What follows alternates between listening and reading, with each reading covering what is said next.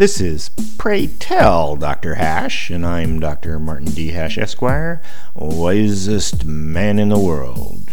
Because the competition just ain't that tough. And these are things I wish someone had told me.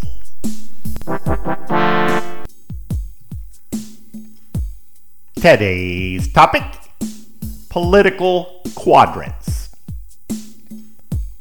There is a very famous political test that purports to determine your ideology from answering a list of questions.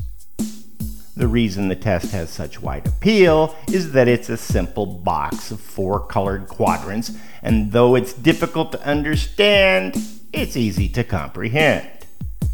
The quadrants are liberalism, conservatism, socialism, and libertarianism. Liberalism is progressives, the SJW types. Conservatism is paternalism via culture and traditions. Socialism is egalitarianism, the equality crowd.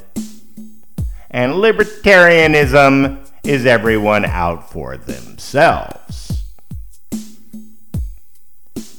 The horizontal axis between the quadrants linearizes the differences in economic ideology free markets in capitalism versus managed markets.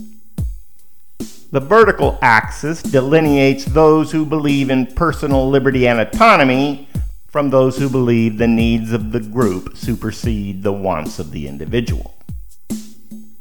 The very center of the box would therefore be the most complex to define because it's a mixture of all the divergent aspects. Individual liberty with some socialism while regulating free markets.